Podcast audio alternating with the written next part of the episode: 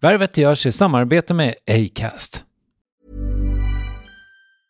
I'm Sandra, and I'm just the professional your small business was looking for. But you didn't hire me because you didn't use LinkedIn jobs. LinkedIn has professionals you can't find anywhere else, including those who aren't actively looking for a new job but might be open to the perfect role, like me. In a given month, over 70% of LinkedIn users don't visit other leading job sites. So if you're not looking on LinkedIn, you'll miss out on great candidates like Sandra. Start hiring professionals like a professional. Post your free job on linkedin.com/achieve today. Many of us have those stubborn pounds that seem impossible to lose, no matter how good we eat or how hard we work out. My solution is PlushCare. PlushCare is a leading telehealth provider with doctors who are there for you day and night to partner with you in your weight loss journey. They can prescribe FDA-approved weight loss medications like Wagovi and Zepbound for those who qualify. Plus, they accept most insurance plans. To get started, visit plushcare.com slash weight loss. That's plushcare.com slash weight loss. Ever catch yourself eating the same flavorless dinner three days in a row? Dreaming of something better? Well, HelloFresh is your guilt-free dream come true, baby. It's me, Kiki Palmer. Let's wake up those taste buds with hot, juicy pecan-crusted chicken or garlic butter shrimp scampi. Mm. Hello Fresh.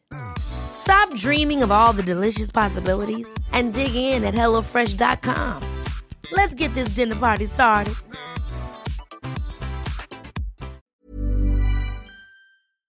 Värvet sponsras av SAS Eurobonus och SAS Eurobonus Mastercard. Och det här är ett budskap som jag tänker kan vara bra för den som antingen gillar guldkant på till exempel tillvaron eller för den som gillar att slå två flugor i en smäll. Om jag tittar på vad jag gör av med under en dag så är det typ 85% mat. Kanske tar jag en kaffe ute och relativt ofta unnar jag mig en lunch men framförallt så handlar jag middagskäk och det blir nästan alltid ungefär 327 kronor. Och jag är förvisso med i alla mataffärers kundklubbar så jag får väl något slags luddig poäng på mina köp, men får jag poäng på allt, överallt? Jag får ju inte det och det är dumt, för visst, Eurobonus kan användas till resor, lounger och uppgraderingar, men otroligt mycket mer, som att bo på något av de 250 000 anslutna hotellen som finns att välja mellan. Perfekt om man vill ha en staycation med sin partner eller så. Få poäng på allt överallt och det börjar på SAS Eurobonus Mastercard.se. SAS Eurobonus Mastercard.se. Tack SAS Eurobonus och SAS Eurobonus Mastercard. Min mamma brukar tycka det är kul att berätta om när eh, personalen där någon gång hade sagt till de andra barnen ska ni inte låta, ska ni inte låta Mikael vara med och, och, och leka? Han står ju där vid sidan av eh, planen och tittar på. Ja, nej men han, han ska stå där. Det gör han alltid. Eh, så lite så var det. Hur många professorer i företagsekonomi kan du egentligen komma på? Förmodligen inte så många om du inte är ekonom själv. För de är inte så många superakademikerna som gjort medial karriär. Men Mikael Dahlén är en av dem. Han doktorerade 2001 och sju år senare blev han då professor i sitt ämne och han undervisar alltjämt på Handels men han har aldrig slutat förkovra sig och dyka in i helt andra världar än ekonomin. Och det är det som fascinerar mig och många andra. Han har skrivit tankeböckerna Kausologi och Nextopia, reportageboken Monster om världens mest kända seriemördare, romanen Livet på Mars. Han har gjort fler uppmärksammade konstprojekt och han har föreläst sig jorden runt och ska snart uppträda på Dramaten med en så kallad performance lecture om lycka. Men innan dess stannar han till på Mariaberget för Värvet avsnitt 353 som ges ut av Acast, produceras av Klara Åström och Månsson och leds av mig, KT Triumf. Här är Mikael Dahlén, varsågoda. Hur mår du? Tack, jag mår toppen. Jag är jätteglad att vara här hos dig och jag har äntligen listat ut hur jag ska kunna hantera vintern. Det ja. känns väldigt bra. Hur eh, ska du hantera vintern? Jag ska ta mig an den, jag ska ta den vid hornen för första gången. Vi, vi närmar oss ju februari som varit i alla år en stor skräck för mig som jag har försökt att springa undan. Men jag tänkte att jag ska springa mot februari. Jag ska verkligen frossa i februari. Det känns bra. Innan februari har kommit i alla fall. Tanken på det känns bra. Ja, vad, vad spännande. Och, och det här ska du då göra i en podcast, men jag tänkte vi kan ta den om en stund. Mm. Men, Kul. för jag skulle vilja säga någonting om det där som ja. är så jävla intressant. Eh, min eh, kära Fästmö är ju då född och uppvuxen i Frankrike, södra Frankrike, där det är, man ser snö en gång var tionde år kanske. Ja, grattis till henne. Ja. Och på en middag för inte allt för länge sedan så pratade hon med en kille från Australien. Och då så sa de ungefär så här, ja det är ju vidrigt med svensk vinter. Ja det är det, sa den här australiensiska killen. Men jag har kommit på hur man ska göra. Jag har knäckt det. Vet du vad han berättade? Men nu blir jag himla nyfiken. Han sa så här. Svenskarna har ju listat ut det själva. Det är därför de är ute och åker skidor. Det är därför de åker skridsko. De gör liksom det de kan av de där få timmarna sol eh, varje dag. Mm. Så att den här australiensaren då, han hade bara gått full on med bada vak, och pilka, eh, åka skridskor och skidor som sagt och så vidare. Och på så sätt då så hade den blivit mycket mer liksom genomlidlig vintern. Vad tror du om det? Ja, nog är det värt ett försök. Eh, jag ska ta mig an det här nu. Jag ska se. Jag har ju duckat hela tiden, så jag har inte facit på det här än. Jag gillar ju att få, få facit på saker och ting. Men, men ja, det, det, är väl lite samma tanke som jag också har. Att inte springa ifrån det där läskiga. Då får man springa hur länge som helst. Och särskilt jag som har tänkt att bli tusen år gammal. Då blir jag springande bort i tusen år. Jag tänkte jag ska springa mot istället. Mm. Får vi se hur det går. Det är ju liksom plan, eh, plan B som blev plan A. Jag fick ju, apropå Australien, så fick jag ju ett erbjudande att eh, flytta till eh, Sydney, till universitetet där. Okay. Och starta upp en institution. Och min son Dante som eh, definitivt har fått mina gener. Och jag tyckte att det var en ypperlig idé. Vi kollade upp och såg att det är aldrig kallare än 16 grader där. Och regnar typ en vecka om året. Men, mm. men de lite hårdare personerna i familjen, Ingela och Tyra, som, som inte verkar dela genpool med mig, tyckte att eh, nej, så långt bort vill vi inte åka. Allt spännande händer här. Det är rimligt att Ingela inte delar genpool med dig. Ja, ja, det kanske är sunt. I allt för hög grad i alla fall. Ja. men, men det sved lite när vi hade diskussionen om Sydney. Ja, men jag, jag förstår att vi hade haft lite mer gemensamt i aversionen mot klimatet som finns i den här delen av världen. Men kunde ni inte ha gett ett år eller sådär? Det är väl så man gör när man vill få sin vilja igenom. Ja, det är...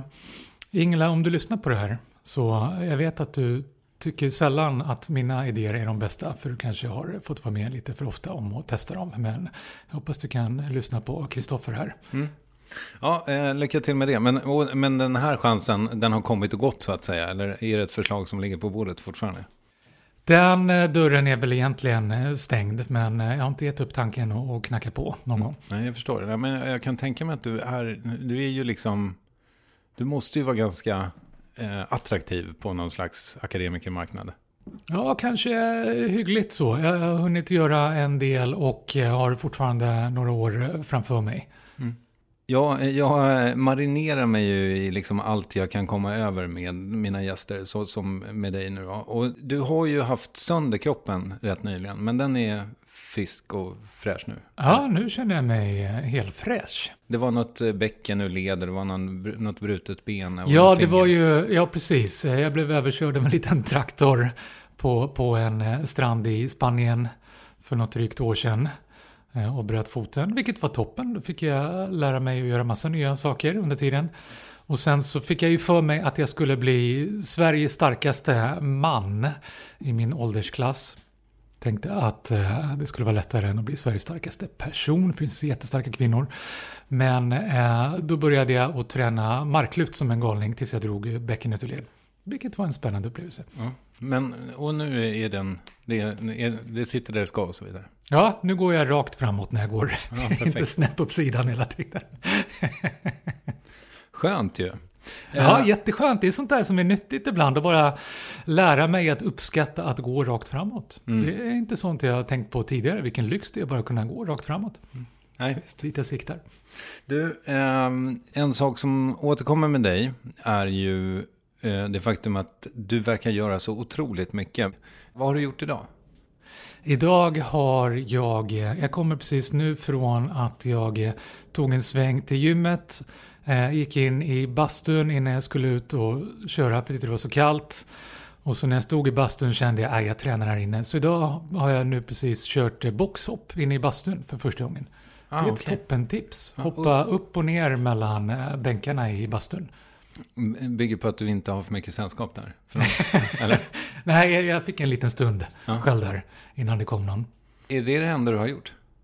Nej, sen har jag suttit eh, hemma innan dess och skrivit på en eh, vetenskaplig artikel som ska skickas in innan veckan är slut. Som handlar om huruvida det är så att vi blir lite lyckligare av att gå upp för trappor istället för att ta rulltrappan. Okej. Ja, men jag, jag råkade se, för vi gjorde några studier och jag har ofta med mått på lycka. Jag är väldigt intresserad av lycka, så jag, jag tar med det i de allra flesta fallen bara för att samla på mig data på hundratusentals människor. Så när jag ändå frågar om annat kan jag passa på att fråga om det också. Och då råkade jag se ett mönster, att när vi samlade in data, när vi frågade människor på stan, så verkade de vara lite, lite lyckligare varför de nu skulle vara det. Och då började jag tänka, kan det vara så att många av dem har precis gått eller går med de svarar på frågorna? Och kan det vara någonting att man får upp pulsen lite och det i sig gör att vi känner oss lite lyckligare just precis när det händer. Vare sig det är rätt eller fel, egentligen rätt eller fel, känns det så så är det ju så. Så nu testar jag det systematiskt och ser. Och, och eh, i den här rapporten då, eller den här artikeln som du skriver, så, så är alltså konklusionen att människor som går i trappor är gladare än de som åker automatiskt. Ja, just när de går i trappor och precis efter. Hur ser den här veckan ut då, förutom att du har en deadline eh, framåt slutet av den? Tack, den här veckan ser eh, ganska trevlig ut. Jag har ett gäng kurser som startar upp på Handelshögskolan. Eh, jag eh, ska, nu måste jag tänka efter, vad är det jag ska göra den här veckan egentligen? Jag sitter här med dig nu. Det har jag sett fram emot. Det är en höjdpunkt på veckan. Lite för tidigt egentligen. Vill förlåt. pika Men- för tidigt på veckan. Det är tisdag. Mm. Så här. Hur mycket är du på Handels? Förra året så var jag 150% på Handels. Det blev lite fel i Excel-arket där. Då hade jag tre halvtidstjänster på olika delar i huset. Det var meningen att jag skulle ha en. Det har jag haft de senaste åren. Men så råkade det bli på tre olika ställen som inte riktigt visste om varandra och jag hade inte riktigt koll på vad som hände heller. Så eh, det, det körde vi järnet och väl nog överlevde anstalten och jag. Eh, och sen så har jag nu i början av året duckat lite så här, inte frågat någon, inte kollat efter något Excel-ark och, och levt i, i eh, lycklig eh, ovisshet. Så jag vet inte och jag är inte säker på om anstalten vet riktigt heller hur länge jag är där eller ska vara där. Jag tänker så länge jag gör det eh, jag ska för alla studenters skull och doktoranders skull eh, så kanske det inte är så viktigt hur många timmar och exakt när jag är där. Och det ser jag till att göra i alla fall. Men det låter ju sunt. Eller? Ja, jag hoppas det. Jag mår bra. Ja. Det känns skönt att, att inte fastna så mycket i vad det står någonstans i hur många timmar jag ska göra någonting. Utan det viktiga är vad som blir gjort, inte exakt när och hur lång tid det tar att göra. Ja, men det här är ju, du, du har ju en väldigt intressant, och det här är gamla grejer för dig. I, I viss mån så kanske det blir gamla grejer för dig eh, idag också. Vi kan inte bara blicka framåt, vilket ju hade varit härligt. Men, eh, men du har ju hållit på mycket med vanor och pratat om det och måste, avmåstifiering och så vidare. Mm. Eh, och är det här då, det faktum att du har ganska mycket vita fläckar i din kalen- kalender, är det liksom en rest av det experimentet så att säga? Ja, det är det. Det är en rest av att jag en gång i tiden hade så fullt i kalendern att kalendern på något sätt blev mitt liv. Att när jag fick frågan, "Ja, vad gjorde du i förra veckan, vad gjorde du igår? Då var jag tvungen att kolla efter i kalendern. För den var så fulltecknad att jag fick springa genom dagarna mer eller mindre på, på autopilot för att hinna med och göra alla de olika sakerna. Det blev bara mer och mer och mer så.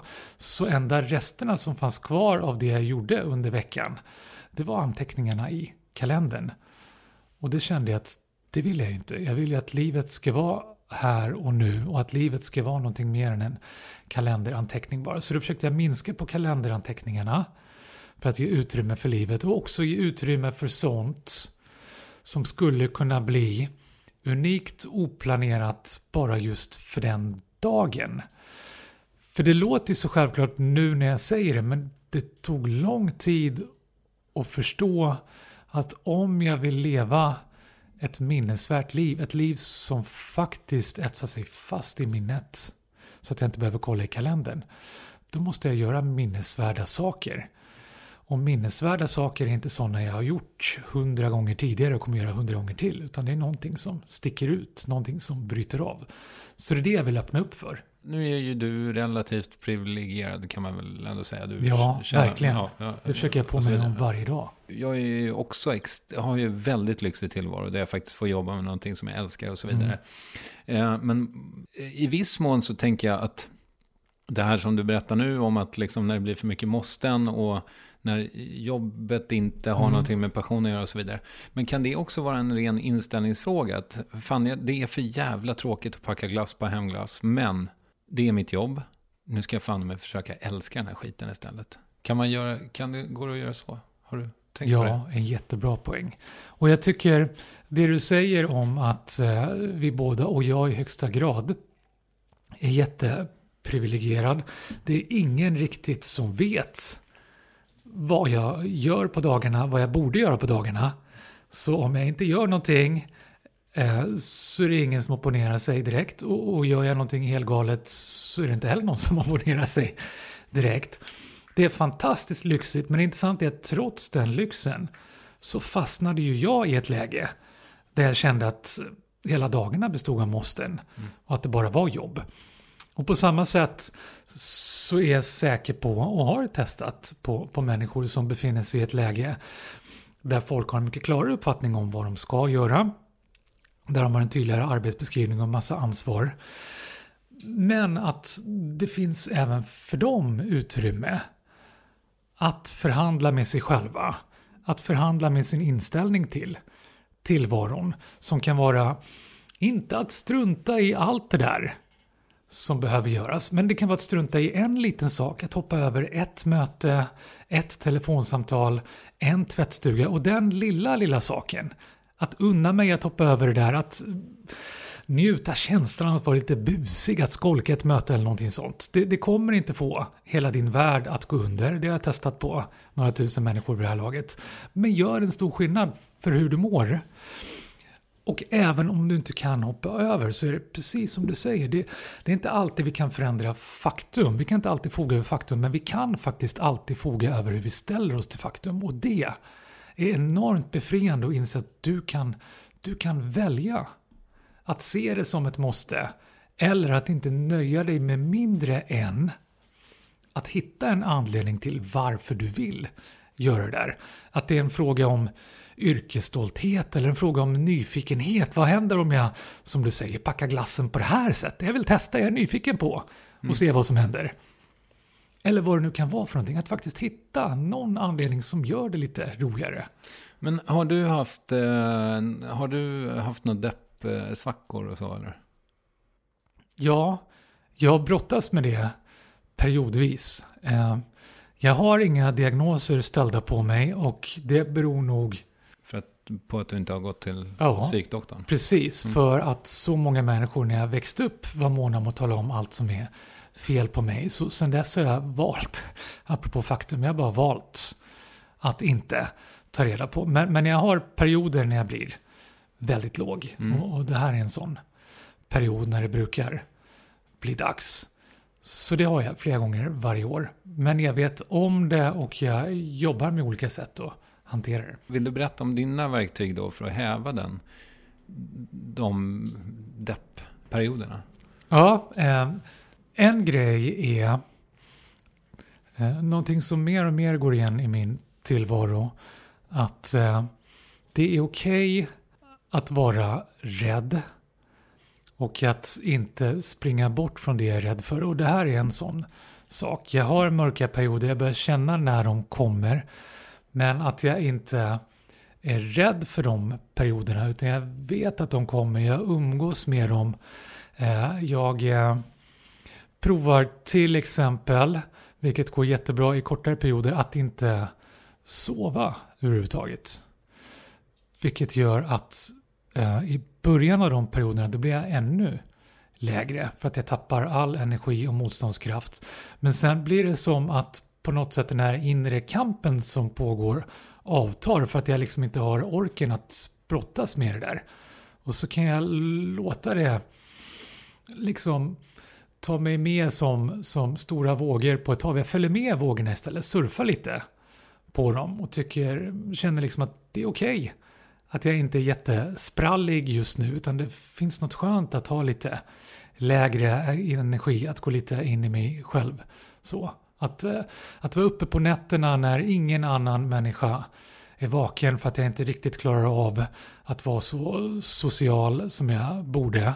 Och så kan jag känna så här lyxen av att ha skapat min egen zombie apokalyps. Det här är 28 dagar senare den där, eller The Walking Dead när huvudpersonen vaknar upp och så helt plötsligt så verkar det som att hela världen har bara gått under mm. under tiden och helt plötsligt är jag ensam på den här planeten och jag kan tycka det är ganska Härligt! Tänk, jag är ensam på den här planeten. Jag kan göra vad jag vill på den här planeten. Den är min lekplats, hela planeten. Så det är nästan så jag till och med kan lite, lite se fram emot det nu när jag känner att det är på väg. Okej. Okay. Men, men alltså vadå, hur, för det här har jag också läst om, om dig med liksom två och en halv timmars sömn och så vidare. Mm. Liksom. Men eh, inte ändå de flesta som håller på med träning till exempel är ju väl så här, ja, fast du måste ju sova om du ska återhämta dig. Eh, doktorer, psykdoktorer och så vidare. Just det, ja. du tänker att det kanske finns något samband mellan att jag sover lite och att jag vred bäckenet ur led när jag tränade marklyft som ja, galning. Till exempel. ja, så är det. Och faktiskt, ja. träningen är lite en sån eh, flytväst för mig. Mm. Att eh, jag har perioder när jag gärna låter bli att sova helt och, och, när jag försvinner iväg i de här vågorna som är rätt härligt. Men, men i längden rent så här, fysiologiskt så är det inte så bra för kroppen. Och, och jag vill ju att min kropp ska hålla i tusen år och hålla för att göra allt jag är nyfiken på. Och allt jag inte ens vet om att jag är nyfiken på än, men räknar med att jag kommer bli nyfiken på. Och då behöver jag ta hand om kroppen. Och träningen är ju en jättebra så ett sånt lackmustest när jag börjar märka att eh, jag inte orkar lyfta någonting eller inte orkar springa och känner att, eh, att eh, det inte går som det ska. Så, så skärper jag till mig och så sover jag någonting med extra. Eller så. Ja.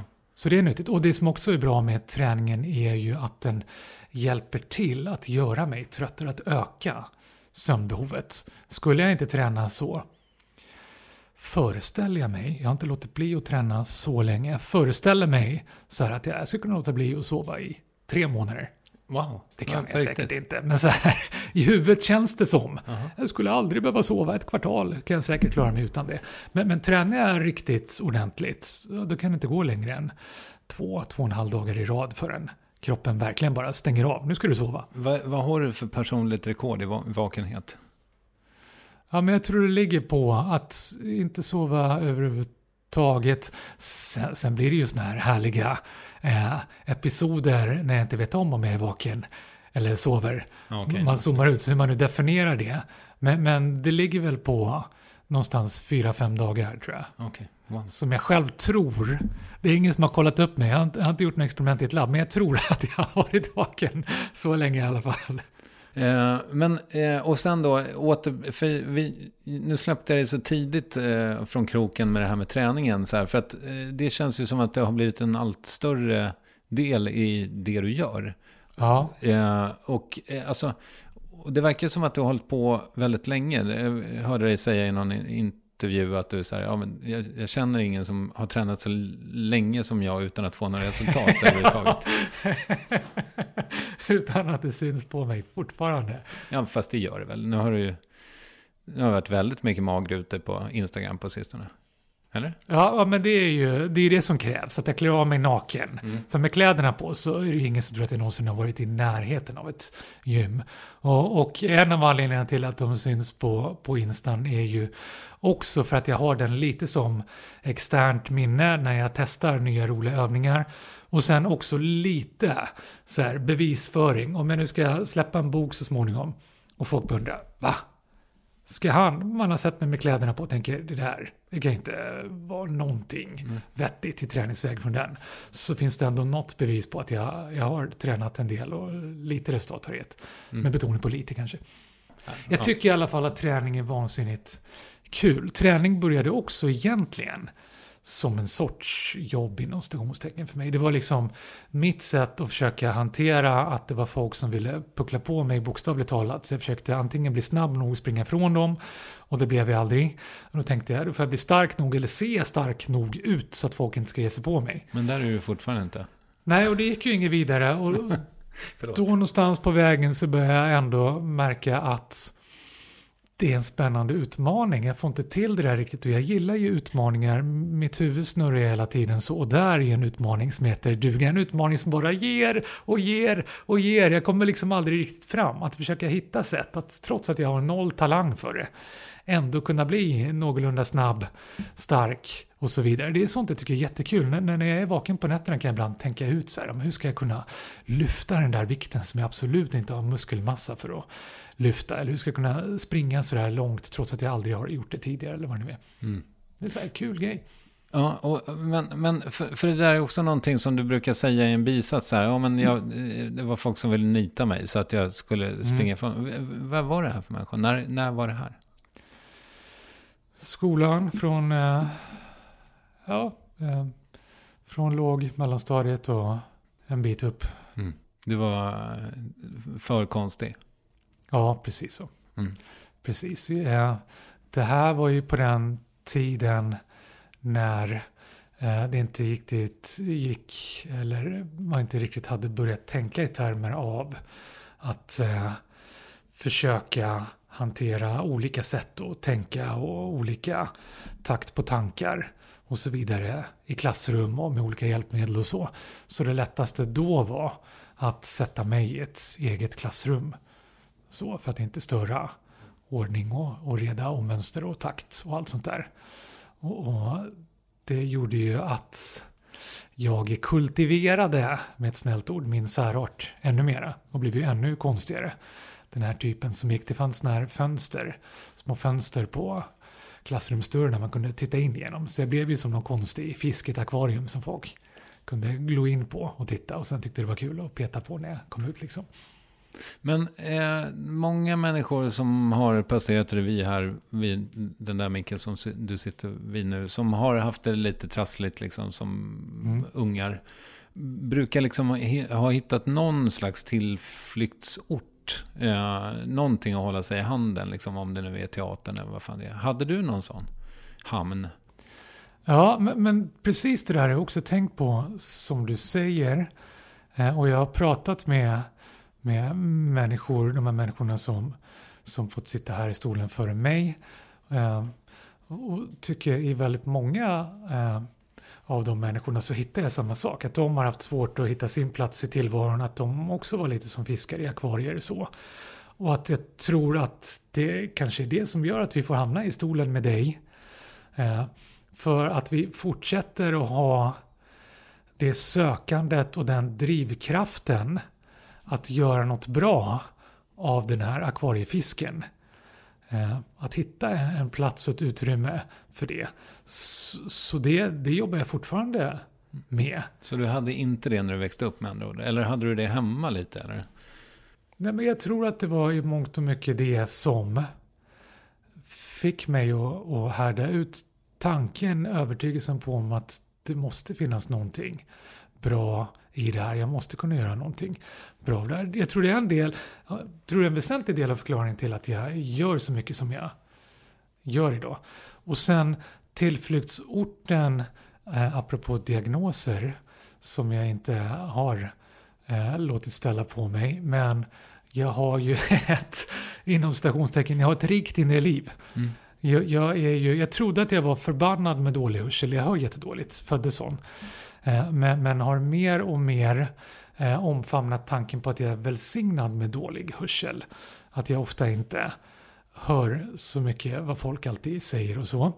Eh, och, och, det gör att jag istället eh, kunnat eh, höra ganska många röster i mitt eget huvud som inte blir avbrutna av rösterna eh, inom öronhåll, inom hörhåll.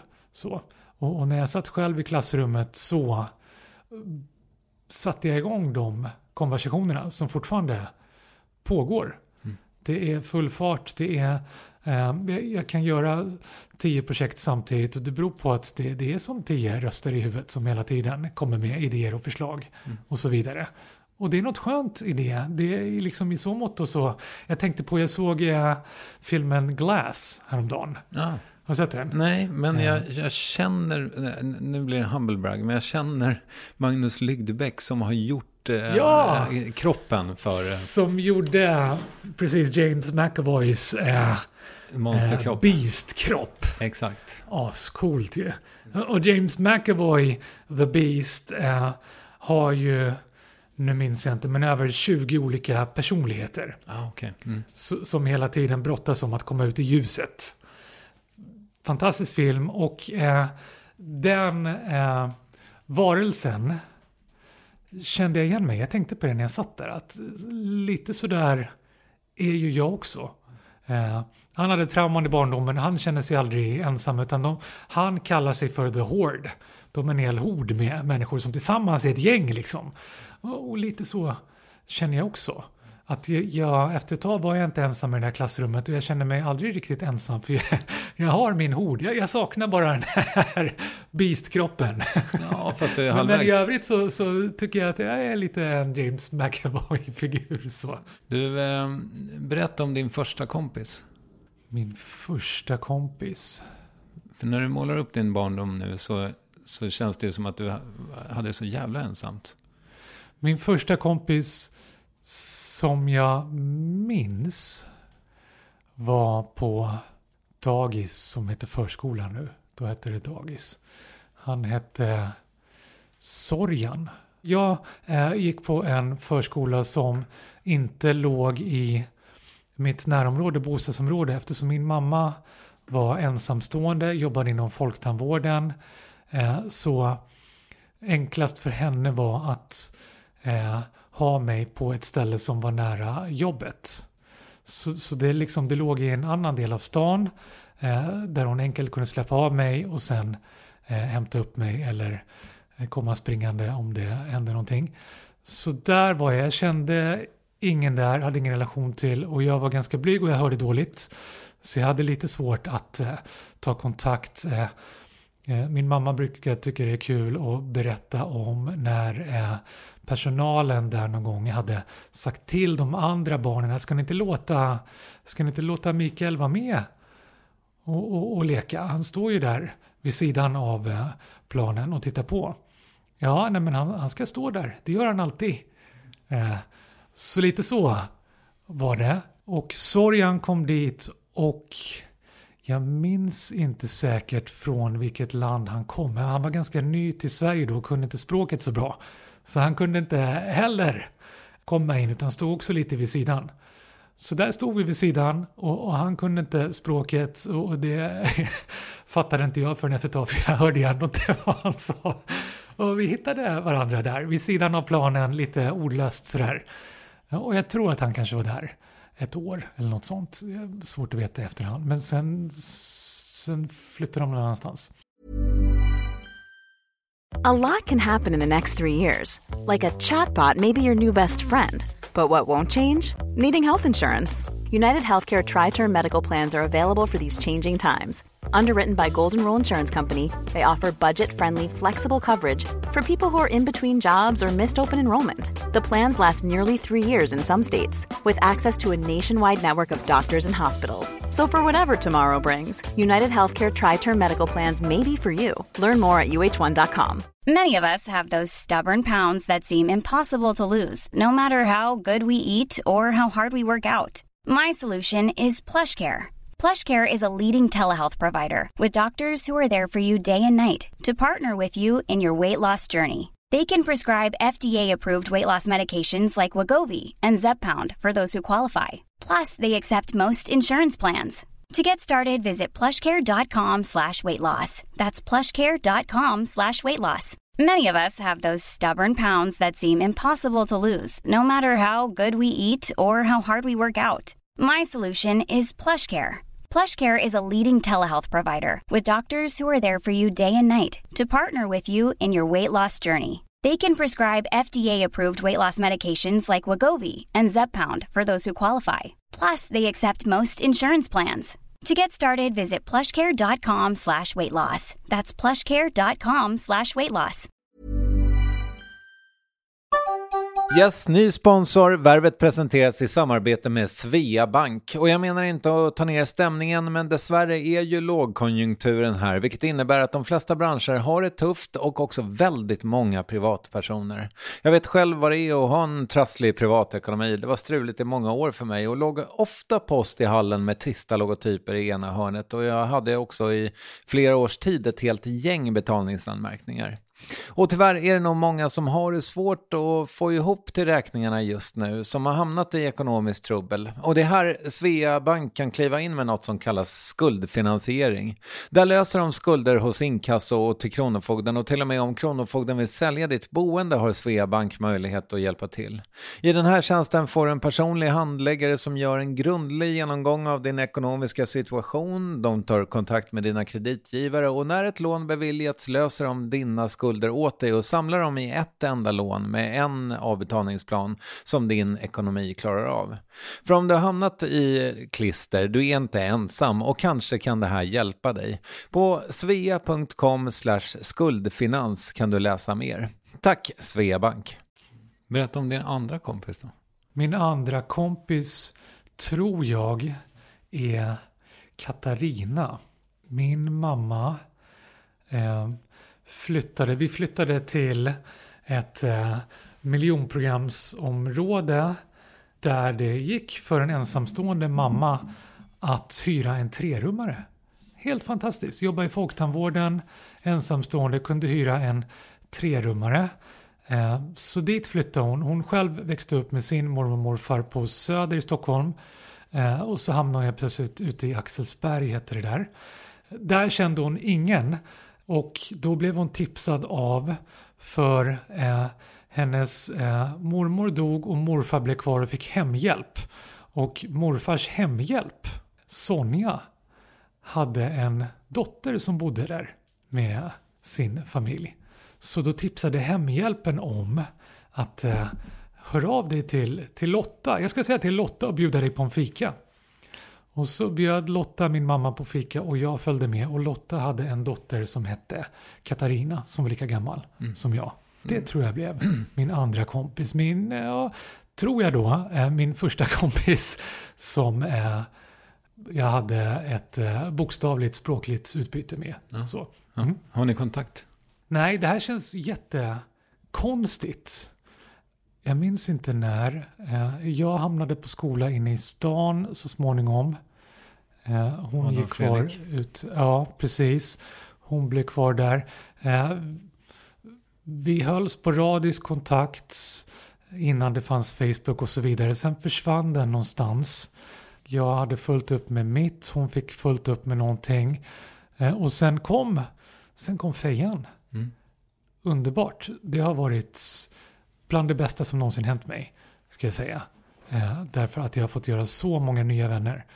Jag kunde aldrig drömma om det. Och jag kunde också då hitta tillbaka till gamla vänner, men inte till henne. Ah, okay. Hon finns inte på fejan, hon finns ingenstans. Och det känns så främmande i en värld där vi snarare pratar om och brottas med att vi alla är så uppkopplade mm. och för tillgängliga. Om man går så långt som i Frankrike tycker jag är fantastiskt. Man har lagstiftat mot att höra av sig med jobbärenden efter arbetstid och såna här grejer. Får inte använda den tillgänglig. Men hon är bara borta. Jag har letat efter henne. Så det, det passar jag gärna på nu som en efterlysning. Mm. Katarina, om du hör det här. Eh, Nelson brukade jag kalla dig för. Så hör jättegärna av dig. Jag saknar dig. Jag undrade vad du tog vägen. Men du, eh, jag tänker mig eh, i lite kanske färgad av att jag just såg om Stranger Things. Så jag har ändå en känsla av att du var, kan ha varit en rollspelskille sen när du blev tonåring. kan du ha varit det? Nej, det var jag faktiskt inte. Nej, okay. Kan, kanske beroende på att jag redan då hade börjat få behovet hyggligt mättat. okay. eh, genom horden mm. inne i mig och genom att jag försökte prova och hitta olika roller för att passa in bättre. Mm. Som jag aldrig riktigt blev färdig med. Nu har jag nog bara gett upp det. Så. Nej, så jag var aldrig rollspel kille. Jag vet att det var ju poppis. Jag växte upp under den tiden på 80-talet. Stranger Things-perioden liksom. Mm. Drakar och demoner. Men, Dungeons and Dragons. Exakt. För, eh, och det här, var ju också, det här är också en grej som, är så här, är, som alltid hastas förbi i, i intervjuer med dig. Du nämner liksom Adolf Fredrik och sen att du gick musikgymnasium i bisatsen. Men du berättar aldrig liksom, hur såg det ut? För du, och, även efter gymnasiet så hade du ju tanken på att du liksom skulle bli upptäckt inom citationstecken. Ja. men, men du har ju aldrig, du har liksom aldrig kommit ut riktigt med musiken. Så här, vad, vad, vad gjorde du? Hade du band? Spelade du instrument? Alltså, spill the beans nu. Ja, jag spelade i band under en period. Det var en lite så, så här som eh, Menudo, Menudo, Ricky Martin, eh, som ju var störst i världen typ på 90-talet. Eh, blev ju känd genom Menudo som var ett eh, typ latinamerikanskt boyband innan boybands blev stort i, i vår del av världen. Och, och boybands i vår del av världen, Take That och Backstreet Boys och allt vad det hette. Och sen Spice Girls med girlbands och de höll ihop ett par år, sen slutade alltid någon medlem. Någon fick förmodligen hybris och, och knarka ner sig eller ville ha mera betalt och så slutade de. Eh, men nu då fortsatte länge som helst. K-pop-band är väl lite så, de här koreanska banden, att banden består men medlemmarna kommer och går. Ah, okay. Mm. Eh, och, och, och, så var det där bandet som jag spelade i. Eh, det här var ju innan eh, det fanns eh, möjligheter att eh, bli en DJ och, och vara liksom en enpersonsorkester och sitta framför datorn. Så eh, ville en göra musik så antingen så fick man göra som såna här gatumusikanter som fanns på min tid som drog, stod på Drottninggatan i Stockholm med eh, en trumma i ryggsäck på ryggen kopplad till en pedal under foten och så ett munspel som satt i ett stativ över axlarna och så en gitarr fick man spela alla instrument samtidigt. Eller så fick man lova med ett band där andra spelade instrument. Och jag eh, startade band som, eh, som jag gick i musikskolan så fanns det flera andra som tyckte det kan vara kul och som var med ett tag tills de inte tyckte det var så kul att spela med mig. Och så byttes de ut och så blev det lite ett menu då. Att jag höll på ett tag och så var det lite svängdörr med folk som kom och gick och jag var den enda gemensamma nämnaren. Tills det tog slut på folk som ville spela med mig. Och då la jag ner. Och det var lagom nog till när det började komma eh, extremt klumpiga hemmastudioutrustningar. Okay. När, när jag satt med kassettband, en historisk odyssé. Kassettband eh, där man kunde spela in på båda sidor av kassettbandet samtidigt så kunde man ha fyra eller till och med åtta spår. Just det. Porta. Mm. Ja, Porta Studio, mm. precis. Mm. Så det höll du på med? Det höll jag på med. Och du skrev musiken till ditt Menudo-band. Vad hette bandet? Det, det hette lite olika saker i, i, takt med att det kom in nya viljor och idéer. Det hette Lion, det hette Red Sky, det hette Dr. Marvin, det hette Red Shoes. Det Någonting låter som, med rött som gick igenom där. Ja, det känns också som att så här, rent namnmässigt så har det gått från mel melodisk hårdrock till någon slags funk.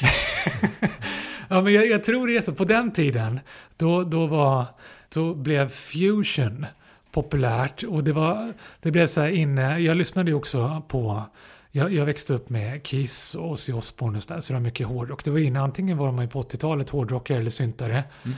Eh, och jag var mer åt hårdrockshållet, kanske framförallt för att den musiken kunde spela högre och jag hörde så dåligt. Så, så det passade mig bättre. Men den liksom muterade in i, i någon sån här musik där det skulle spela snabbare och snabbare och snabbare. Så här. Eh, man var gitarrhjälte, hette det på den tiden. Och största hjältarna var de som spelade snabbast. Yngve Malmsten, mm.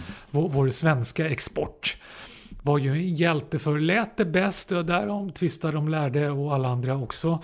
Men han spelade typ snabbast av alla. Ja, ja. Så det skulle liksom vara svårt att spela och det skulle vara svårt att lyssna på Dream Theater och det fanns massa sådana här. Så ja, jag tror det blev så lite. Eh, att ja, man skulle snöa in på att göra lite svårt och lite så här svårkategoriserat. Och, ja, men går man, går man musikgymnasium också, då måste det vara mycket sjutakt. Och, ja, liksom, precis. Alltså, första versen i femtakt, sen refrängen i sjutakt och sen kör vi sextakt. i- Ja, och jag som alltid har gillat att räkna och älska siffror så, passar ju perfekt. Ja, nu kör vi taktbyte här. Nu kör vi sju åttondelar, hur funkar det? Inte alls, men det är himla kul att räkna på. Man måste räkna hela tiden för att få ihop det. Men, men eh, för det här var ju en dröm som du höll fast vid lite liksom. Alltså att du ändå skulle, att du skulle göra någonting med musiken. Hur såg det ut då, låt säga liksom, när du går ut gymnasiet? För då har du pratat förut om att dina föräldrar sågs för en gångs skull. Vi ska Ja. prata om dem strax. Och ni pratar om din framtid och ni, du hamnade på Handels. Men då var ju liksom drömmen fortfarande musiken.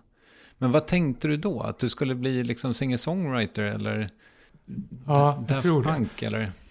Jag tror det, för, för du frågar mig om jag liksom, vad jag hittade när jag satt i det egna klassrummet. Och då hittade jag James McAvoy, eh, innan James McAvoy ens fanns. Men, men sen hittade ju min mamma hittade musiken för att hon ville få mig in till stan. Att komma ifrån det här miljonprogramsområdet. Och hon ville ge mig en ny start så. Och, och det här var på den tiden där man egentligen inte fick välja skola.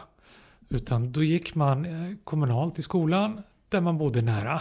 Och, och det enda som fanns då, åtminstone det enda hon hittade, det var att då fanns det inte som nu. Nu finns det en massa fantastiska musikskolor och estetiska linjer, skolor med allt möjligt. Jättehäftigt och fria val.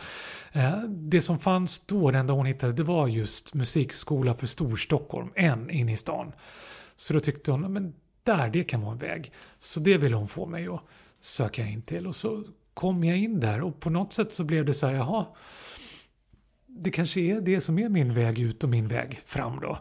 Så, så jag nog bara liksom, faktiskt, det är rätt fascinerande. Jag har inte riktigt tänkt efter kring det förrän du och jag pratar just nu. Att jag nog alltid bara tagit det för givet. Helt plötsligt där så blev det bara att det är det jag ska göra. Det, det tog mig någonstans och det kanske kan fortsätta ta mig någonstans. Så från där trodde jag att det är musik jag ska hålla på med. Och jag visste inget riktigt annat. Vad gör man med att tycka det är kul och räkna och skriva och allt sånt där? Det blir man inget vettigt av och ingen har sett någon poäng med det. Det blir bara konstigare av det. Så men musik är något som går att ta på. Det går att få valkar bokstavligt talat på fingrarna av att spela gitarr liksom. Så jag tog nog bara för givet att det är det jag ska göra utan att tänka efter varför och om jag egentligen har någon fallenhet för det så. Har du någon fallenhet för det? Nej, det har jag förmodligen inte eftersom det inte har tagit mig någonstans alls. Jag hoppades ju, jag tog ju så tillfället, jag gick ju som sagt då, eh, pluggade i musik så länge jag kunde plugga musik. Fram till eh, att jag gick ut gymnasiet och mina föräldrar tyckte att eh, gå på handelsskolan nu och jag kände okej det kan jag göra för det är fortfarande musik jag ska göra och då spelar det ingen roll vad jag pluggar för nu måste det bara vara en tidsfråga innan jag blir upptäckt. Och det var ganska skönt för det behövde jag aldrig ta ställning till. Är handelsskolan rätt ställe för mig? Eh, utan jag gör det så länge i väntan på. Och Stackabo gick där. Ja, precis. Gick det för Johan Renck, gick det för Alexander Bard, varför inte för mig? Ja, kanske för att de var snitsigare på det där än jag.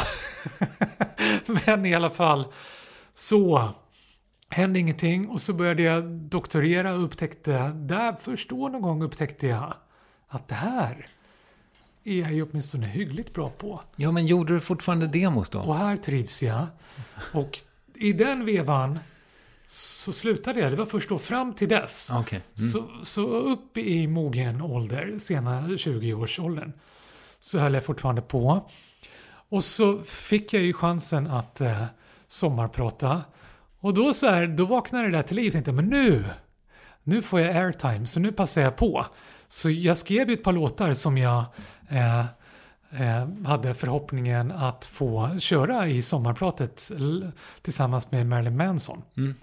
För det var på temat, det var när jag skulle komma ut med en eh, bok Monster om ondska och allt sånt. Och tänkte att det han gör, hela hans personlighet, ja efternamnet Manson han tog, kom ju av Charles Manson som jag träffade och grävde i varför blev han en sån ikon. Så jag skrev ett par låtar och tänkte nu ska jag testa. Och så var det med honom som med min barndomskompis. Han bara försvann. Han knarkade ner sig ordentligt och försvann från jordens yta. Så jag fick inte fatt honom. Men tänkte, men då kör jag väl själv då Eh, och fick förmånen helt fantastiskt att tillsammans med ett gäng ur Malmö symfoniorkester och chefen för Malmö symfoniorkester och någon dirigent där fick jag chansen att köra en cover på Mansons Beautiful People. Beautiful people, the beautiful people. Hey,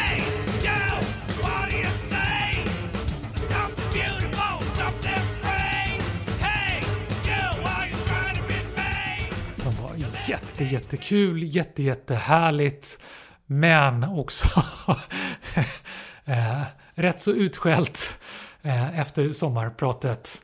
Att det där, jag, jag minns fortfarande recensionen i Svenska Dagbladet eh, som löd någonting i stil med eh, jag är orolig för Sveriges Radios framtid. Det här är det absoluta lågvattenmärket. Så tänkte jag, men där kanske jag fick Men var kvittot en gång för alla på att det inte är musik jag ska hålla på med. nej, jag, jag förstår att du får den impulsen då. Men, men för du har ju också pratat, och det, jag gav mig inte in där, men du har ju också berättat att alltså, det blev väldigt mycket Flashback hat där när du gjorde ditt sommarprat. Just det. Mm. Ja. Och vad, men vad rörde det då? Var det just mm, din cover? Eller? Det var ju, jag hade inte riktigt förstått hur annorlunda sommarpratet var. Jag ska erkänna att jag inte hade lyssnat så mycket på Sommar i P1 innan. Mm. Sen dess har jag lyssnat på allt och tycker det är helt fantastiskt. Jag upptäckte det då, men jag har inte lyssnat så mycket på radio som jag ju inte har hört så bra liksom. Och kände också när jag fick frågan att jag kanske inte ska lyssna för mycket så att det är risk för, för det är ju en sån klassisk sanning inom musik, inom popmusik, att vi influeras hela tiden av allt vi hör och ständigt kommer frågan, är inte det här ett plagiat eller någonting? Och, och det är det eller det är det inte därför att eh, upphovsmakaren vet inte säkert för att det är svårt att frigöra sig från allt man hört. Så jag tänkte lite samma där, att jag kanske inte ska lyssna för mycket så gör jag min grej så. Istället för att bli en dålig kopia av någon annan. Och nu blev jag istället ett ännu uslare original då. Som körde på i 110. Jag var ju ganska ironisk och det här var också precis efter att jag hade kommit tillbaka efter att ha grävt som djupast i det här som blev Monsterboken. Jag hade varit ute med Charles Mansons familj som de kallar sig för. Som byggt upp en sekt kring honom. Och det var så skönt att komma hem och börja göra någonting som inte är sådär mörkt och svart. Utan bara är på skoj. Och bara stå där och knasa sig lite. Och det förstod jag blev för mycket för många. Jag fattar det nu. Jag fattar inte det då. Och jag var ju inte en så publikfigur innan dess. Så det var väl inte så många som tyckte att de behövde förhålla sig till mig eller som kunde hitta mig eller prata om mig. Liksom. Så det blev en sån liten chock för mig då. Ja, Mm. det blev en våg av, av hat då kan man säga. Ja, precis. Det var liksom att, att så många hade så mycket att säga om eh, vem jag var och att jag inte borde vara sån. Det blev en liten överraskning. Mycket också eftersom jag hört så dåligt så. De, som, de få som kunde säga direkt till mig, jag är inte säker att jag alltid hörde vad de sa överhuvudtaget. Eh, och så fick jag, det tror jag inte hände längre, men det här var ju ändå var så länge sedan mitt sommarprat ju. Så då skrev folk fortfarande brev, så jag fick mitt första så här dödshot handskrivet i, i posten. Ja, Och det är så här, det gjorde mig överraskad och jag vet inte ödmjuk förfärad någonting. Men att någon tog sig den tiden att sitta och skriva något sånt. Ja, det var ju speciellt får man säga. För jag, det, det enda jag reagerade över som jag tänkte så här, ja men det här kanske folk reagerar på. Det är ju att du, du det är inte så mycket jante i ditt sommarprat där.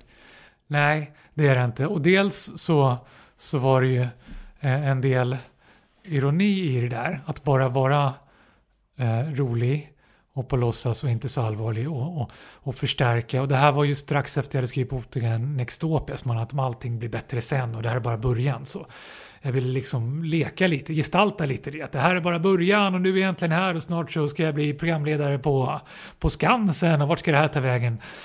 Så lite var det tanken och det fattar jag att det är ju svårt att hänga med på om man inte ens vet vem jag är eller att jag skrivit en bok som heter Nextopia om att allting blir ännu bättre sen. Men sen ska jag också erkänna att det här var ju eh, precis i början för mig i det publika ögat och jag var lite eh, rädd för att tala om vem jag är. För det jag liksom lärt mig under åren fram till dess var att jag är ju konstig och gör mig bäst i ett eget klassrum. Så jag borde kanske inte vara så mycket om mig själv. Det kanske är bättre om jag är någon annan. Och det här med att försöka hitta någon roll som skulle göra mig mer intressant och bättre. Så det var ju lite en sån eh, lite prova på. Skulle jag kunna vara så här? Och lite läskigt att behöva eh, för första gången direkt tala om att på alla de här sätten brister jag. Mm. Välkommen in och se allt som är fel på mig. Ni också. Men fan vad sorgligt att det där liksom, att det har präglat dig så mycket det här med att du inte fick vara med när du växte upp. Eller? Ja, men, men jag tror att jag inte hade varit den jag är utan det. Och jag tänker att jag har fått göra en väldig massa kul saker. Jag har fått träffa en väldig massa härliga människor som dig nu. Jag tror inte att jag hade fått träffa dig här nu om jag inte hade brottats med det där och börjat söka och, och, och utveckla den här horden i mig. Så jag tänker att så här, om jag hade fått välja på förhand vill du gå genom dörr 1 och utveckla en hord inom dig och, och vara livrädd för att människor ska veta vem du egentligen är.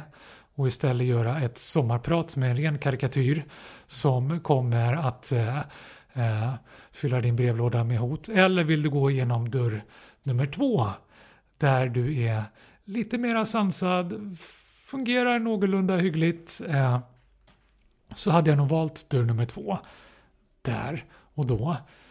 Men så här i efterhand så tänker jag att dörr nummer ett har gett mig väldigt mycket och att det är en möjlighet jag har och ett ansvar att göra så mycket gott jag kan Mm.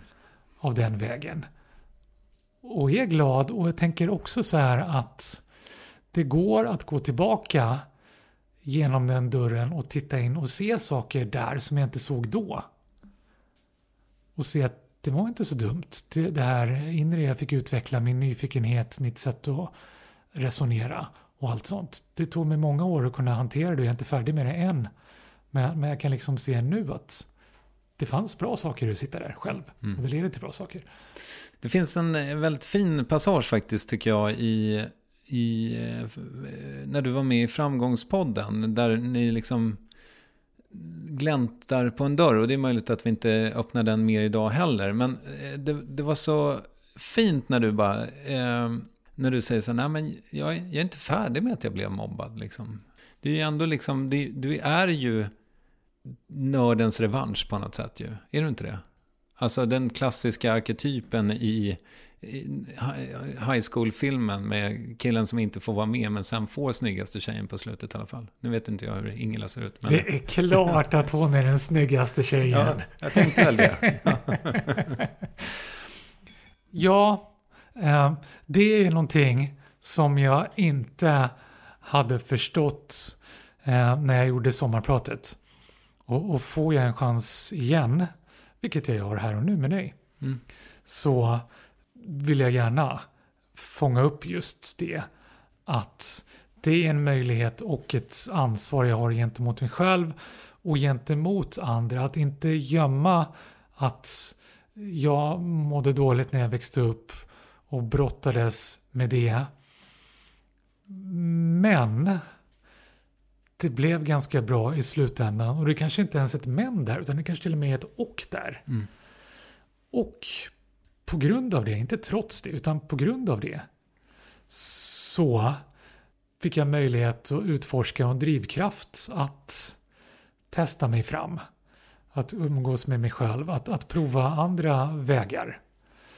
Som har varit jätteberikande för mig och som i bästa fall har, öppnat upp ögonen för någon annan som kan ta samma vägar eller ännu hellre inse att det går att hitta helt andra vägar, helt nya vägar för sig själv också som ingen annan har gjort tidigare. Mm. Att allt, allt vi tar för givet nu, allt som finns i mitt liv, allt jag har gjort var ju en gång i tiden ogjort och var främmande för mig, var främmande för i stort sett alla att jag skulle kunna göra. Att det skulle kunna gå, att någon skulle eller ens borde göra det. Har du någon som helst kontakt med liksom människor från din eh, uppväxt?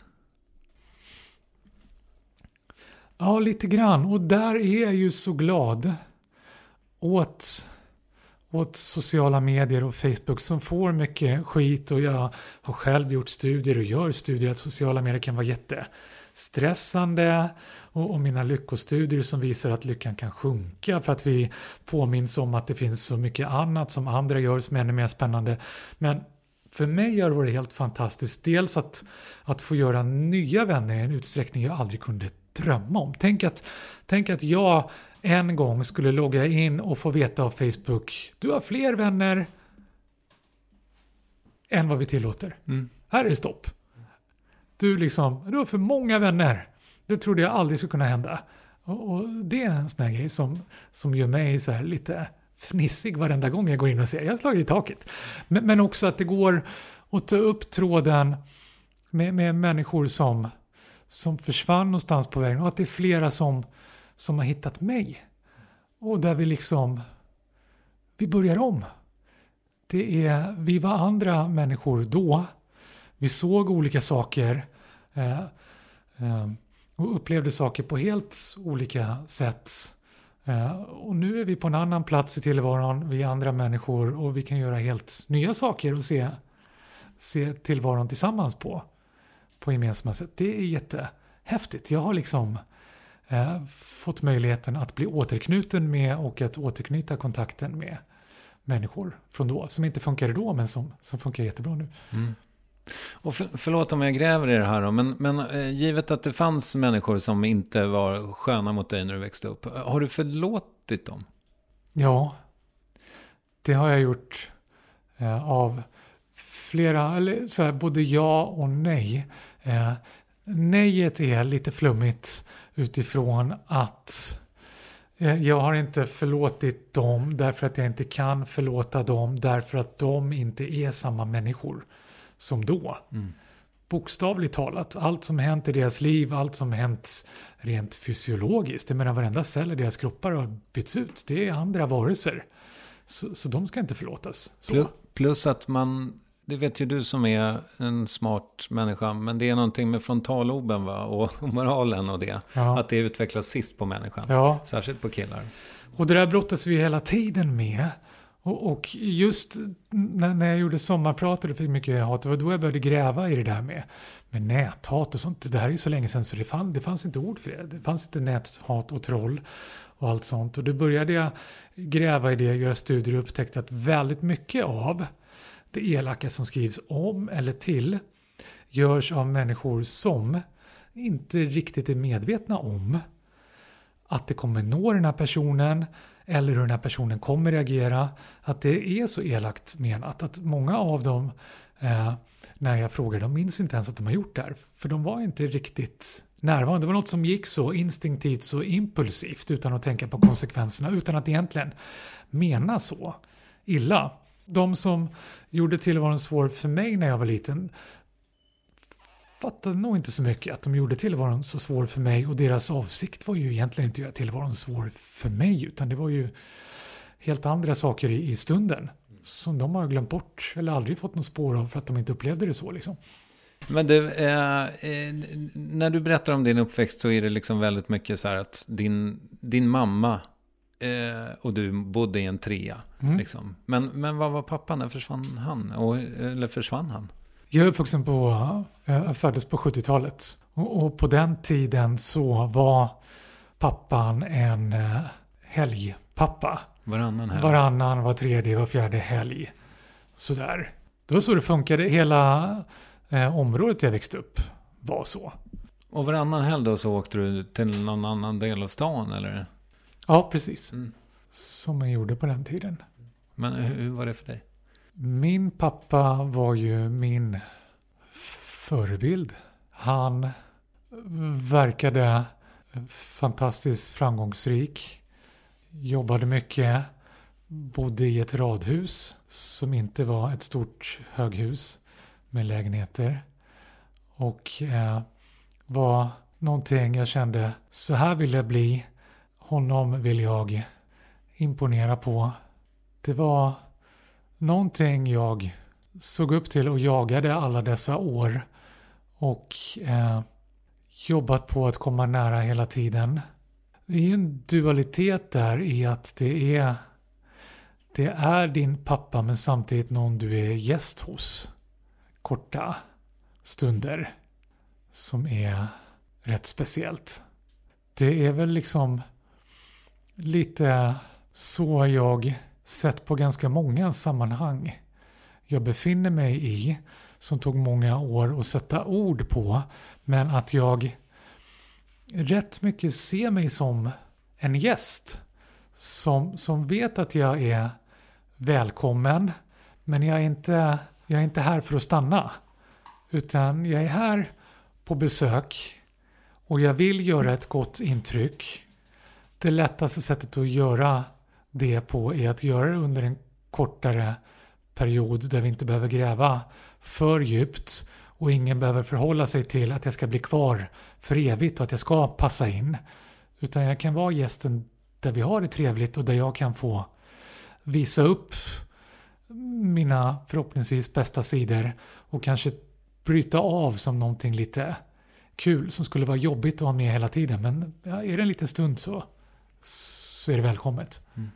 Hörde Jag någon intervju när du pratade om att han var i rätt risigt skick. Eh, ser det så ut fortfarande eller?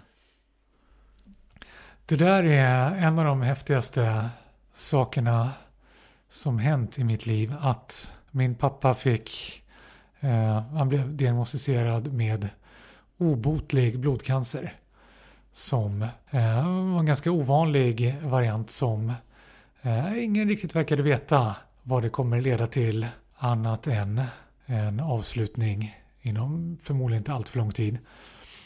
Eh, men så eh, hann det under den tiden utvecklas några nya behandlingar som han fick möjlighet att testa sig fram. Och det gjorde att eh, han överlevde längre än, än de, än vi trodde först. Och då kom det nya möjligheter att testa grejer. Och ingen har vetat någonting, men, men han har fått möjlighet att testa saker lite då och då. Vilket var jättehoppfullt tills han blev diagnostiserad med eh, eh en ny cancer, en eh, hjärntumör. Som också var ovanlig och samma sak där. Men, men det upprepades det här med att eh, vi testar oss fram och nu har vi några nya rön här. Och det där pågick i flera år fram till den gångna hösten. När han var på återbesök både för blodcancern och för hjärntumören. Och fick veta att ja, vi har kollat här och vi har kollat igen och vi har kollat igen. Och ja, det verkar faktiskt som den är borta blodcancern. Och sen har vi kollat och kollat igen och kollat igen och eh, den där hjärntumören verkar borta. Helt fantastiskt. Det där som verkade snarare ta, ta slut med förskräckelse ganska snart har utan att någon vetat på vägen men ett år i taget kommit närmare och närmare det som då var omöjligt och nu är möjligt mm. att bli botad från. Det föranledde att jag eh, tatuerade in eh, bara här om veckan på halsen plus ett mm. som det står här för att påminna mig själv om att ta ett år i taget. Ta inte framtiden för given, gör inte planer för långt fram utan härda ut eller ännu hellre gör det bästa av det här året så att förhoppningsvis om ett år så, så är vi i ett lite bättre läge och har lite nya möjligheter som inte fanns än. Mm. En påminnelse om att ett år i taget så kommer vi kunna göra vad som helst. Ett år i taget så, så kanske jag kan bli tusen år gammal. Det går inte nu. Men jag ska överleva ett år till. Och sen ett år till. Och sen ett år till. Men har, har du en eh, bra relation till dina föräldrar idag? Ja, det har jag. Ja, härligt. Det är väldigt härligt att så rakt kunna svara ja. Du, eh, en annan sak som jag vill prata med dig om är FOMO. Eh, ja. Som ju, jag tror de flesta av oss lider av. En stadsdel södra Stockholm. Exakt. Ja.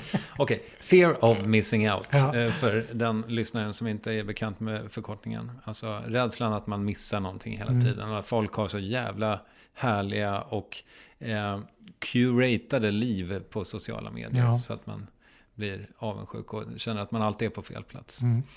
Kommer det, kommer det, vad, vad tror du om FOMON? Kommer den växa och kväva oss eller är det på utdöende? Den, den kommer att sansa sig och sen kommer den blomma upp igen. Och sen kommer den sansa sig och sen kommer den blomma upp igen. Därför att det tar tid för oss att vänja oss vid förändringar i tillvaron.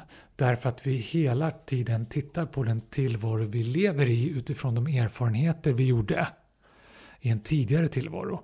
När vi inte hade samma möjligheter, när vi inte hade samma förväntningar och så vidare. Så vi ligger i huvudet ligger vi hela tiden steget efter det vi har i händerna. Så, så just nu så, så har vi skärmarna som hela tiden informerar oss på alla sätt och där det helt plötsligt går att göra sin karriär som en influencer, som en poddare och allt vad det är. Och, och det är någonting som vi fortfarande brottas med att förhålla oss till. Och överhuvudtaget så är det så pass nytt att kunna välja så mycket som vi kan. Med vad vi ska äta, vad vi ska plugga, vad vi ska träna och allt vad det är. Och, och sen liksom när vi tar för givet att det, det finns så många val, så många möjligheter och de finns kvar imorgon också. Så kommer vi inte stressa över att välja rätt. Fortfarande så finns det för mycket kvar en idé om att det finns ett rätt och massa fel. Och att det snarare kommer kunna gå åt hållet att det finns en massa rätt och kanske just inga fel alls. Och då kommer det hända något helt nytt som vi inte vet vad det är än. Det är det enda jag har blivit säker på. Att jag är totalt osäker på hur det kommer se ut om, om tio år eller ens fem år. Det kommer hända någonting nytt då. Som jag inte vet hur jag ska hantera och som nog ingen vet hur de ska hantera. Och så kommer vi brottas lite med det, men det kommer vi lösa också. Och det tror jag är det viktigaste, att, att känna, känna tillförsikten i att det kommer hända nya saker som vi inte kan lista ut och det är helt okej. Vi kommer lista ut det om vi bara tillåter oss och tar lite tid att göra det. Vad eller vem ger dig FOMO? Mina barn. Är det så? Definitivt. Ja, okej, du menar så. Mm. Det, det är ju en anledning till att jag vill bli tusen år gammal. Det är inte för att jag vill hinna med allt som finns nu, men jag är så nyfiken på allt som kommer komma, som jag inte ens kan föreställa mig. Jag vill se, vad är det som kommer härnäst? Hur kommer tillvaron, hur kommer världen se ut om hundra år? Hur kommer mina barn se ut om hundra år? De har ju en förväntad livslängd som är mycket längre än den förväntade livslängden när jag föddes. Så jag vill inte missa någonting. Jag vill alltid få vara med dem. Mm. Så det, men, och det bygger på att de också blir tusen år. Eh, eller lite mindre då kanske. 1970 eller? Ja, precis. Så. Ja, men de ynglar av sig och så blir jag nyfiken på vad kommer deras barn att göra och deras barn och deras barn. Och jag hoppas ju såklart. Jag vet inte, finns det någon förälder som tänker så här, "Ah, men det är lagom om mitt barn blir 65. Nej, jag vill ju att mitt barn, mina barn, Tyra och Dante, ska leva för evigt. Och jag med dem. Fint. Du, eh, berätta om eh, din nya podcast som kommer vilken sekund som helst. Ja, det är himla nära nu och det gör att jag för första gången eh, i mitt liv så vitt jag kan minnas ser fram emot februari månad. Februari månad för mig är ju en stor skräck. Det är som årets, som livets tisdag. Man har liksom överlevt januari när det är kallt och mörkt och så helt plötsligt så, så kommer februari och insikten det är ju inte slut. Det blir till och med ännu värre. Det blir ännu kallare. Ännu eländigare. Ingen ände på. Jag har försökt fly det på så många sätt. I huvudet eller rent geografiskt. Och aldrig lyckats. Den kommer ju tillbaka varje år och med den ångesten och allt det där. Och så har jag ju börjat tänka på att jag ska inte springa ifrån rädslor. Då slog det mig, ja, men jag, jag måste göra samma sak med, med februari. Jag springer emot februari. Så nu ska jag verkligen frossa i den här hemska månaden. Så, så jag drar igång en podd tillsammans med Petra Månström. Fy fan för februari. Nu ska vi frossa i min ångest, min avsky för den här månaden.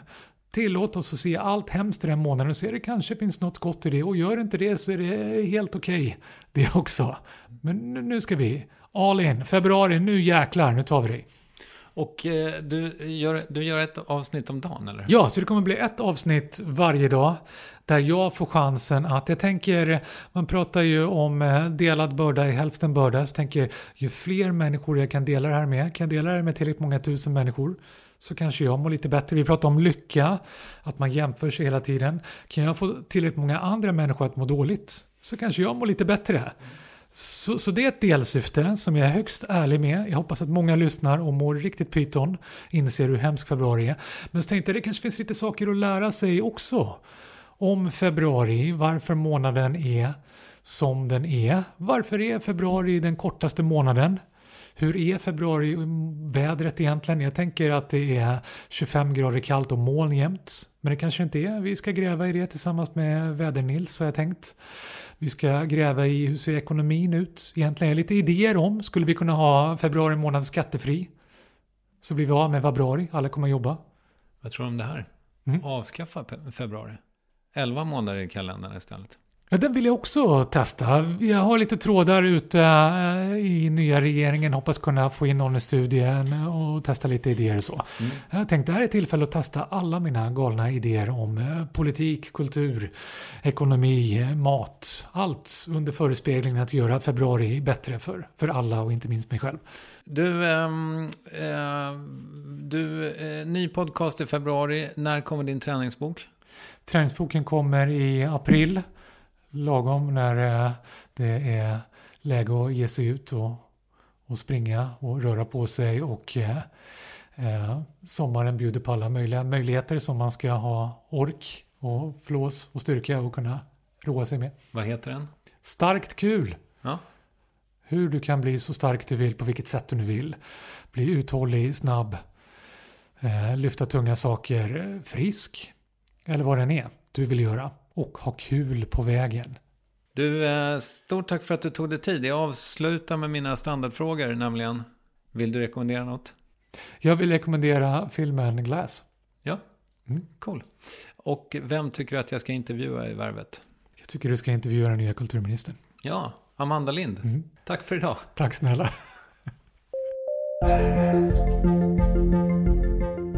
Yes, och ta med tusan om inte Mikaels uppvärmning är en av de mysigaste hittills. In på Instagram och kolla och kommentera gärna avsnittet där. Därifrån hittar du också lätt vidare till Mikaels alldeles eget Insta. Och eh, adressen dit är då instagram.com varvet till exempel. Nästa vecka blir det finbesök igen. Det hade fastnat i mig att det var någon som sa att om du vill bli skådespelare och i tio års tid bestämmer dig för att liksom satsa på det och det går bara dåligt varenda dag i tio år men du fortsätter att satsa så kommer du att efter tio år att jobba som skådespelare för det kommer börja gå bra. Ja, det är ju fantastiska skådespelaren Sanna Sundqvist som tittar förbi ateljén. Jag hoppas vi hörs då. Kram, hej! Ever catch yourself eating the same flavorless dinner three days in a row? Dreaming of something better? Well, HelloFresh is your guilt-free dream come true, baby. It's me, Kiki Palmer. Let's wake up those taste buds with hot, juicy pecan-crusted chicken or garlic butter shrimp scampi. Mm. Hello Fresh. Stop dreaming of all the delicious possibilities and dig in at HelloFresh.com. Let's get this dinner party started.